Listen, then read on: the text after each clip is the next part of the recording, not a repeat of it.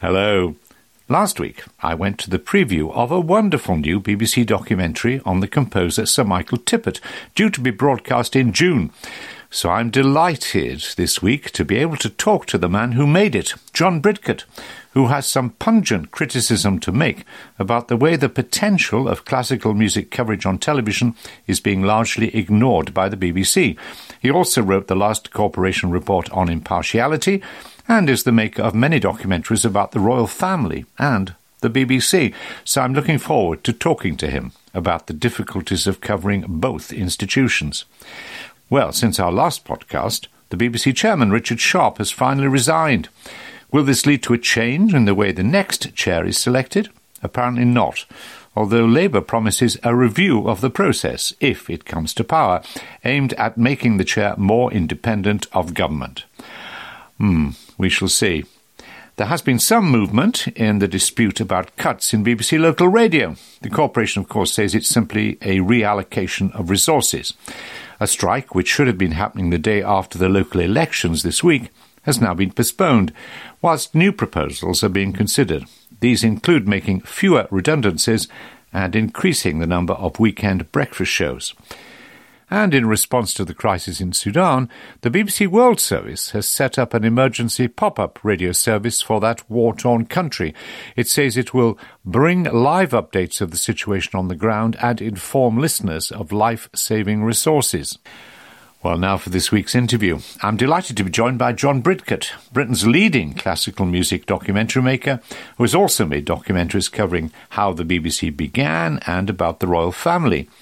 The subjects of his music documentaries include composers such as Elgar, Delius, and Britten, and his most recent documentary is about Sir Michael Tippett, which I had the privilege of having a preview last week. That's set to air in June on BBC Two. John Bridcut, thank you very much for joining us. Uh, it's about 40 years since I last worked with you on the desk at Nationwide, which is a bit shocking. Uh, that was a BBC One nightly programme for those who don't remember or are far too young to remember, shall I say. I had no idea, John, then that you had such a passion for music. And your subsequent career, when you became essentially the leading documentary maker of certain classical music programs, um, was this always, always the thing you really wanted to do in broadcasting? Ultimately, make programs about music. Not at that stage. I remember a particular occasion on Newsnight, which was a few years later, when Peter Pears died, the, the partner of Benjamin Britten. And I remember making a huge fuss. I wasn't editing the program that day, and I think it was Mark Thompson who was.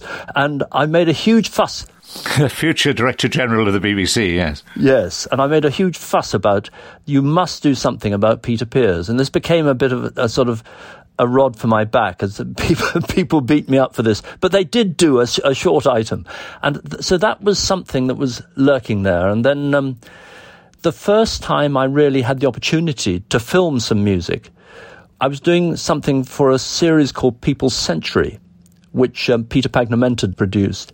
And um, it was about the Second World War, and I was filming in St. Petersburg about the siege of Leningrad and the amazing performance of Shostakovich's Seventh Symphony in the middle of the siege. And I got St. Petersburg Philharmonic, who happened to be playing that piece at a concert very shortly afterwards. Uh, while I was there, I got them to, to actually do a little extract for us in their hall, which was fantastic. And that, the sort of bug was I caught it then. well, I, I want to pursue this in some detail a little later, but you've done many other things as well, not least make some films about the, the royal family. You made a film about Prince Charles at uh, 70. And I just wanted to ask you about that. When you're producing a film like that, who is the producer? Are you the producer? Because David Dimbleby talked to us earlier in, uh, in a, another of our podcasts about this ambivalent attitude of the BBC. It doesn't quite know to celebrate or criticize or how to behave. So when you're dealing with the royal family and making a film like that, are you really in charge or are they in charge? Ah, that's a leading question. Um, it's a delicate relationship. Let's put it like that. I mean, I I have a, a sort of rule with, and it's not to do with the royal family. It's to do with anybody you're making a film with, which is that on the whole you need to get on you need to have establish a relationship of trust both ways. Otherwise, you're heading for disaster. I mean, it's different if you're making a film about somebody who's uh, who's a villain. On the whole, I don't really enjoy making a film about somebody I don't like or rate because you're spending maybe six months on the project, and it's a bit sort of wearing if you feel that you know the, the company you're in is mm. unpleasant. From that, I take it that on the whole, you quite like Prince Charles. well, yeah, I find him an interesting man. I'm afraid the BBC One documentary that went out on Sunday was a throwback to the 1950s, and I thought was was well. Perhaps I shouldn't say it because it might sound like sour grapes, but let's say the Radio 4 one was much better. I think he's an interesting man, and the, so there's going to be there's going to be a lot of things that happen, I think, that are maybe surprising to some people. And so when you when I asked you about whether you were the producer, um, oh. yes, uh, in the end, I yeah, I thought you were. Uh, but David, you know, for example, told me that when we when when the royal family's covered, uh, you know, outside broadcast cameras, do it live, the BBC has the rights, and then the moment you talk about recording, uh, or rather the edited version of it, and it goes out, the Buckingham Palace retain the rights, and uh, that's there's been a big argument about that. But I think the larger point he's getting at is that it's very difficult for a, a national organisation like the BBC to report report, if you like, critically, and for example, represent the minority of Republicans in this country, and at the same time be expected to celebrate and be the organization that puts on or covers these major occasions. And between the two, it's quite difficult uh, for the BBC to decide in which one it is at any particular time. Do you understand that dilemma? I do. I, I mean, I, I, wrote a report for the BBC Trust on impartiality about uh, 15 years ago. And I was very conscious while writing it and afterwards that this was the sort of elephant in the room that we were trying to ignore. It's a very difficult dilemma because, of course, you can give Republicans a voice from time to time and so on, but there is this belief that it is part of the national structure which you don't you don't jeopardize as the national broadcaster. And how that squares with impartiality, I think, is a very difficult issue. In a way, it's because also the BBC is regarded, like the royal family in a way, about one of the things that's supposed to hold us together. Yeah. And that's why, you know, are we are we ho- trying to hold together? Are we criticizing? Are we undermining? What are we doing? And all, in, in all this area, it's very confusing and people get very worked up about it. I think that's true. And I, I think you've got to be inquiring. I mean, obviously, the, the Guardian has just run a series on the cost of monarchy. Um, the Guardian, which used to be a very Republican paper, it's not. I think it's it publishes much more royal news now than it used to, and some of it quite, um, you know, supportive. I think the BBC should be inquiring about the royal family, and I think David Dimbleby's point about trying to assess whether monarchy is a good thing and what you know, we've only recently, perhaps a lot of us, become aware of the things like the inheritance tax exemption and so on, which is a difficult area and I think probably will change in the long run. I mean, after all, they didn't pay income tax until 1992 when the Queen, in her Annus Horribilis, decided it would be a good thing to do. These things evolve, and I think the BBC has to be part of that discussion. But it, it's a dangerous thing if people feel that it's sort of jeopardizing the, the monarchy's future because the, the monarchy broadly has public support. Now, when you're talking about institutions, you, you also made these programs about the BBC to commemorate 100 years and uh, full of absolutely extraordinary interviews from the past. I don't know where you found them or whatever, but on reflection, what do you think about the BBC having delved so deeply into its past? What really struck me about those first 50 years that I was dealing with was the speed at which decisions were taken, the enthusiasm and the the sheer get up and go attitude that they had. And I, I mean, admittedly, I'm talking about radio first, but television later. It was a much simpler environment because there was there was no competition for a large part of that period, and so there was no worry about audience figures. Um, there was some worry in that they they knew that they had to keep the license payer on board, but they weren't worried about audience figures really until when ITV came along. Suddenly, everybody started watching ITV, and the BBC shrank to about 25% of the audience. I mean, quite an incredible crisis. But the thing was, I think, that television began in, in effectively after the war, and a lot of people who had been in the services came into television at that point. People like Peter Dimmock, David Attenborough, John Grist. These people were used to taking initiative on their own bat. You know, we've got to build a Bailey Bridge across this river. We do it, you know, we do it by tomorrow night, sort of thing. And this is the way that it happened with television. They'd think up an idea and it was on the air in three weeks. And now, you know, there is an immense process of discussion with far too many people, usually looking for an excuse to say no. And it's very debilitating for creative decision making. Well, I'll come on to that, I hope, in a moment. But just before we leave the BBC, they, of course, called you in in a, a previous impartiality crisis. I think we're now talking about 2007. And you produced a, a, a report on impartiality for, from them, which said, From Seesaw to Wagon Wheel. Brilliant title for a very thorough and interesting report. But I, I just wonder what you make of the present the president worries an argument about impartiality because when I read your report and you go back to, I mean, it seems to me lays out the principles very clearly. The BBC should Im- ensure that its reporting is impartial and unbiased and that all voices and perspectives are given equal consideration. The BBC should strive to be transparent in its reporting, making clear the source of its information and the reasoning behind its editorial decisions. The BBC should avoid the perception of bias by ensuring that its journalists and presenters are free from personal, political, or ideological biases, and by providing a range of viewpoints in its reporting. So, if you were going to rewrite that today, in the age of much uh, greatly enhanced social media, do you think the principles would have changed, or just the difficulty of pl- it's a, more difficult to apply those principles? I think it's the latter. I mean, social media was really only just beginning when I wrote that report.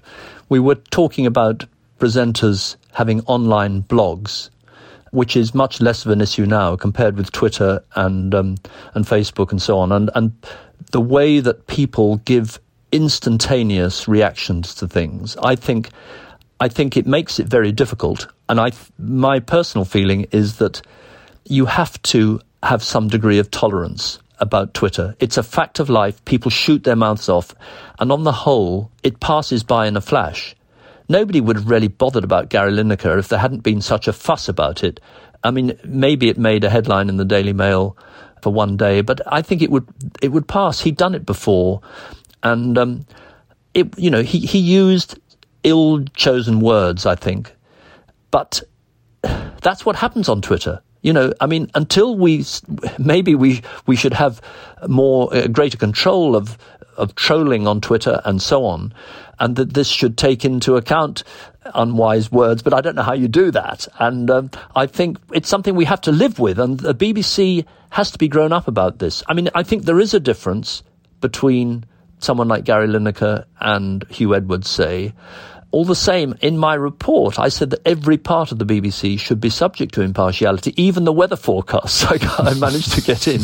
Because, you know, I think traditionally in weather forecasting, there's always been a bias towards the south of England and also a bias towards cities rather than the country. This sort of thing, you have to have a degree of flexibility, maybe a degree of ambiguity in the way these things are handled. If you try to make very strict guidelines, I think you end up in trouble. But I'm struck by the by the word you use, transparency, and you know which we've uh, well partly on this podcast, what which it's one of the things we're aiming at.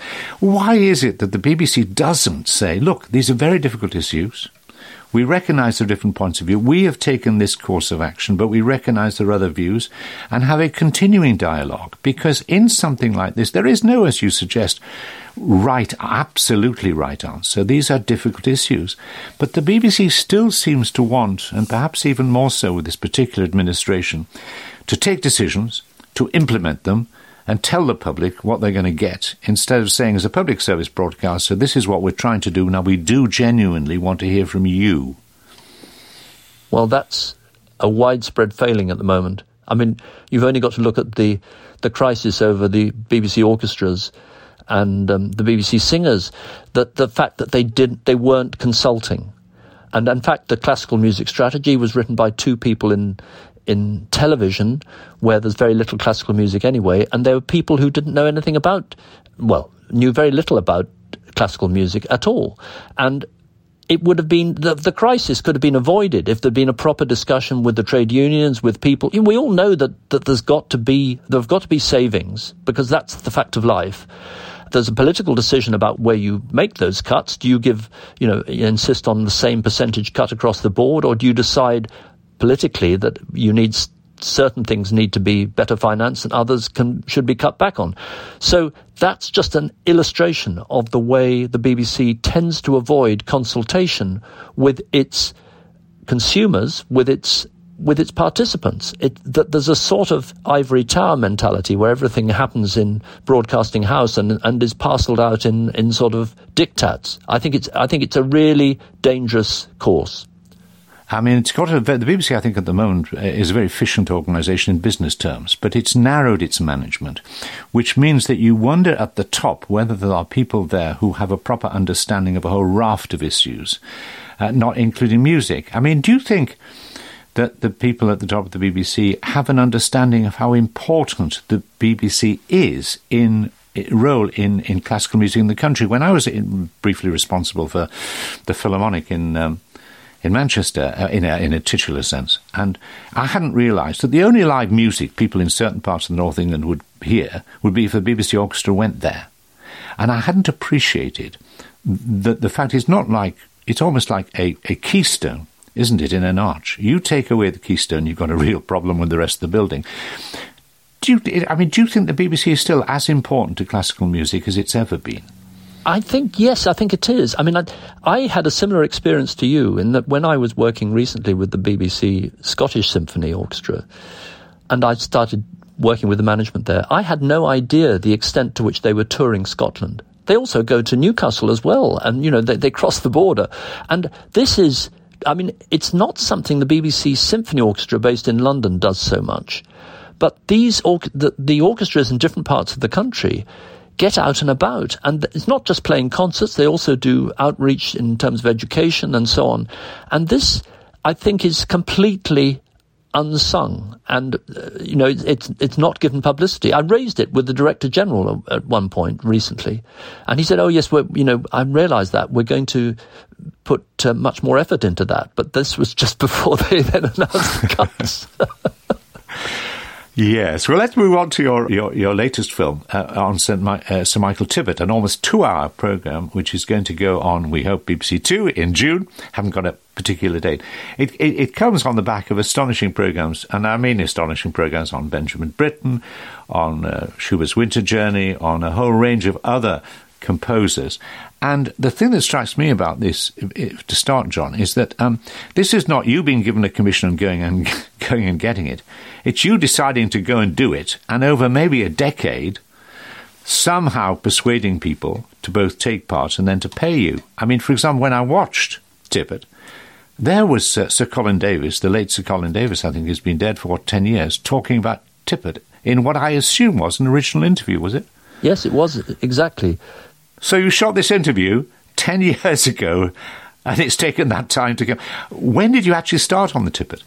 I first suggested this in an email in 2011, and um, I'd wanted Channel 4 or the BBC to do it at the time that Tippett died in 1998, but um, that never got anywhere. And in 2011, I spoke to the BBC then, and they said, well, maybe do an interview with Colin Davis because we knew that he was fading rather at that point, and you know he died within a year or so of that. And so we did that, and then I tried moving it on, and it sort of lay dormant for a long time until about um, three or four years ago. I think it, it resurrected. Uh, you have to be patient sometimes. The BBC, the history of the BBC, how the BBC began that also, I had a rather productive year in 2011 because I suggested it then, and it it was put into development, shooting development in 2014. But basically, people in television could not conceive of a series for 2022 in 2011. They just thought this is madness. Even though crucial people crucial to the development of the BBC would clearly not be around in 2022. So you better do them now. Well, that was that was my push. You know, I said you really got to do them, and a, a lot of these people knew that they weren't going to be around when the program was broadcast. And Colin Davis, actually, I did shortly after that, I did a long interview with him about his life. And at the end of it, uh, somebody else who was there, a friend of his, said, um, What's this program for? And I hadn't got a commission. And uh, I looked obviously slightly uncomfortable. And Colin Davis said, They want it for when I'm dead. and you, when somebody says that, you don't quite know what to say. but you do have to try and and think ahead. But you're battling against a system that is really only looking ahead 18 months at the most. So this is you deciding this is so important. Tippett is an important. Uh, you've done this magnificent program on Benjamin Britten and written the astonishing biography of him and so on, and you've decided it's important. But you're actually not representing anybody but yourself at this moment, are you? I mean, when you look at the choices of where you can go to get money, uh, is there anything at the BBC? There is now uh, Sky Arts, and I heard a scandalous tale of a senior BBC figure saying, "Well, if you want the arts, go to Sky Arts." And Sky Arts do some original programming. They do, but the sort they do, and but some of the things you're doing, is there anywhere else but the BBC? Do you just have to say? Right, I'm going to have to wait till the next administration, as it were, in the arts area, and I'm going to, next controller, the next or whatever, I'm just going to keep going and going and going. And meanwhile, presumably earning nothing and funding some of this out. I mean, you get odd little bits of development money, but basically you are spending your money without any guarantee that it'll make the program will make the screen. Well, there's an element of that, but luckily I don't only make music programs. So, because uh, I think you can't make a living out of making music programs on their own as you rightly say, they they involve many more weeks of work than actually you're paid for, just in in sort of researching and um, cajoling people and so on. But I would say that I mean Sky Arts certainly it made a huge leap forward in the pandemic when it put its put made Sky Arts free free to view, and that has transformed the picture for them. People are much more aware of Sky Arts, and a lot of people do very good work for them. And they even do take on things that you might think are not mainstream. So I really admire them. I, I, would work for them if it wasn't for the fact that I'm sort of nearing the end of my career and it's it's a bit late to start finding new sponsors, as it were. But what you need at a head of an organ, if you don't have a channel dedicated to the arts, you need somebody within a large organisation in the BBC who is themselves dedicated to arts, who understands music and has a passion for it. Yes. And I don't see it you know, going to the past when we first worked together, I mean, there were problems with the BBC. There were a succession of baronies, and it was difficult often to get decisions, if you like, made across the organisation. But what you did have is people in charge of individual areas who were absolutely passionate, who would barge into the DG's office and say, Why have we just done a series on the arts? We need another one about science in the same way. You know, why don't we do this? And then somebody back from arts would say, How can you not do this? And there was a real battle of people who knew what they were talking about. I don't see that at all now. I don't see a leader in the BBC totally committed to music. No, but I mean, when you think David Attenborough, who after all is famous for the programs, he, wonderful series he's made, he is a great patron of classical music. And one of the things he did when he was the number two controller of BBC Two in the mid 60s I mean, he, he commissioned Benjamin Britten to write an opera for BBC Two, for television, you know, which was a virtually unknown idea. He's always been a great supporter of music on television. Paul Fox, who was a great sports editor, producer, and editor, obviously Panorama, became controller of BBC One and director of television. He said to me, he said, there are three things the BBC, the essential things for the BBC. And he said, the first is the proms, the second is the news, and the third is the natural history unit. And I thought that was really interesting, the fact that he put the proms first. And I mean, people give lip service to these things. They give lip service to the proms because it's quite high profile. But there is this terrible feeling that classical music is a sort of niche thing for some odd nerds who want to watch this or listen to it. And we really have to do the minimum just to keep them happy. But the trouble is that if you do the minimum, that people stop looking out for things because they never find it. And so on television, particularly, this is true. There's no real policy for it. The idea that te- that classical music on television should be for a general audience. It's not for a specialist audience. You have to do it in a way that doesn't offend the specialist. You're not dumbing down, but you've got to make it just like a science program or a history program or an art program. You make it for a general audience. That's, I think, that the key thing, which, you know, the present management doesn't understand. They see it as a sort of protected species, which they're not sure is worth protecting. And yet, when you look around the country, look at the number of choirs, you look at the commitment of those individuals and the joy that's produced by this collective exercise. In your film on Tippett, as I say, the, the, the, the, photography of the choir that's singing there is just, I mean, I was in tears doing it because they were transported and they, in the process, uh, with A Child of Our Time, transported us as well. Um, uh, just, I just want to go back a little bit to the film itself because I don't want to. The suggestion is that, um, or people might think that you can't ask very direct and quite critical questions about the individuals involved. And I'm struck when you're dealing with Tippett, for example, um, you don't hide from the fact that he was absolutely ruthless in many ways in his private life, in the sense that, of course, he genuinely loved people, but they were sidelined where music was concerned, and and that was the prime thing. And and people were remarkably honest with you about that, John. You had some very revelatory interviews. I suppose it goes back to trust, doesn't it? I would have thought they would have deflected some of those very direct questions you asked, and they didn't. They all answered it. So we, people were open about his private life. I mean, it wasn't scandalous, but it, but there was that element of ruthlessness. Well, they were open about the fact that his librettos, which he insisted on writing himself, were often rather less of less quality, shall we say. There was all of this together with this sublime music. How did you get people to be so honest? Well, I don't know. I mean, I just. I just ask them direct questions and hope. I mean, I, I think it is a question of trust. I think that's that's one thing, but also I think they know intuitively that if you're doing a program about anybody, an artist or a, uh, some sort of personality, it could be political. Um, if, if you make out that they're absolutely wonderful and perfect and can't be criticized, you don't have any credibility. You know, you, with Tippett, you've got to face the fact that some of the music is quite difficult, and there are reasons why it's so hard to play because he wrote it rather badly technically, and so musicians have to spend a lot of time working out how to play the music that he's written. And it's better to be honest about that. But what people were saying was, well, yes, it's all, it's all been done rather cack-handedly, but but it's beautiful in the end. You know, it's worth it. Although there's one, the fourth string quartet, which is a particularly difficult piece. The viola player in the Lindsay string quartet is quite honest when I asked him, "Do you actually like it?" And there's a sort of five second silence while he thinks, how is he going to respond? And I thought that was, that was really, and he, you know, he, he was equivocal in his answer. Let's put it like that.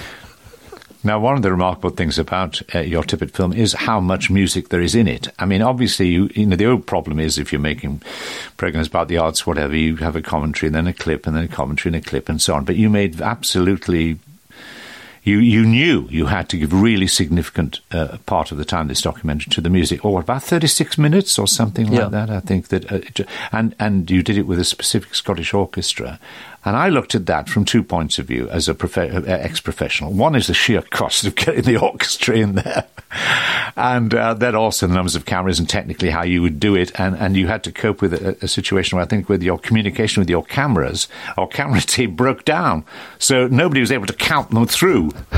Uh, how on earth did they cope? Um, with great uh, resilience and and imagination. I mean it was a nightmare. And I, I sat there thinking, where should I be? If I, and I sort of rushed into the hall to, but of course you, you know, the music's playing, you can't shout at people, you know, um, um, you know, pan round to the, to the soloist or whatever. Because just to, for the audience who doesn't understand this, if you're doing a piece of music in that way, whether with, with OB cameras or film cameras or whatever, you have to have somebody counting the beat through it. Well, there are different ways of doing it if you're doing a prom concert or a whole concert, it's heavily scripted so that everything is completely scripted and people know what they're supposed to do at any particular point. But they have a bar count to, because they can't be actually following the score, partly because a, the cameraman might not be a score reader anyway, and B, because it's too much to look at. Um, the, you know, they've got to be focusing on what they can see in the viewfinder. But the way we do it they do have some sort of script so that they have some particular things that I want them to get at particular. So, bar 57, I want you to get the clarinet or whatever it is. But I don't script the whole thing because I want them to have the latitude to see things and and seize the moment when they see something that's going to work to let them have the initiative. And when they see the face of a particular person in the in the choir that's going, well, he's transfigured. I mean, I can't even know the word to use it by yeah. what's happening. Then they know, just stay there a while. Absolutely. I always say to them, I don't want 100% cover.